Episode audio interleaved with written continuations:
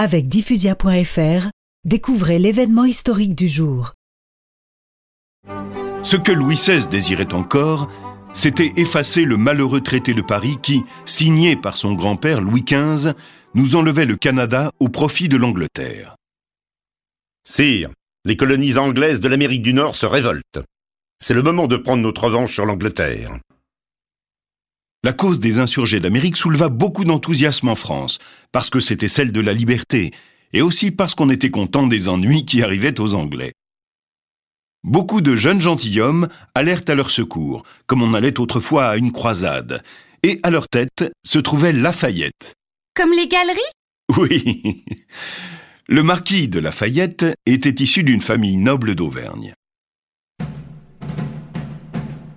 À l'âge de 13 ans, il se retrouva orphelin et fortuné.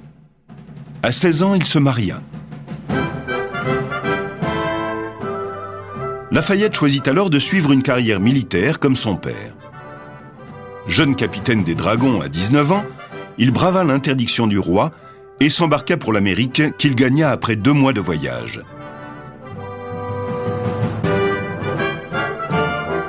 Il offrit ses services en déclarant ⁇ Mes amis d'Amérique, c'est à l'heure du danger que je souhaite partager votre fortune.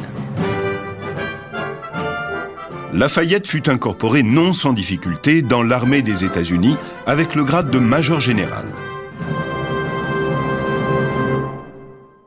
Son rôle militaire fut interrompu pour une période de six mois, durant laquelle George Washington, le chef des insurgés, le missionna pour convaincre le roi de France d'envoyer un véritable corps expéditionnaire.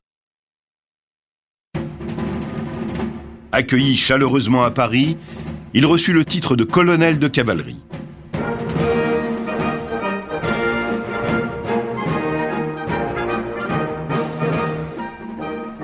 De retour aux États-Unis, Lafayette prit le commandement des troupes de Virginie.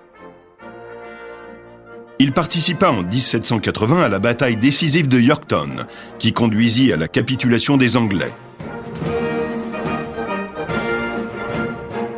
Il rentra en France en 1782 et fut promu maréchal de camp.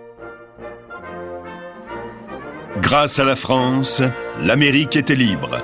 La grande République des États-Unis était fondée. Grâce à Louis XVI, à Vergennes et à Lafayette, les Américains peuvent déployer aujourd'hui leur drapeau étoilé. Nous y gagnâmes aussi une solide rancune de l'Angleterre, car nous reprenions une partie des colonies perdues au traité de Paris.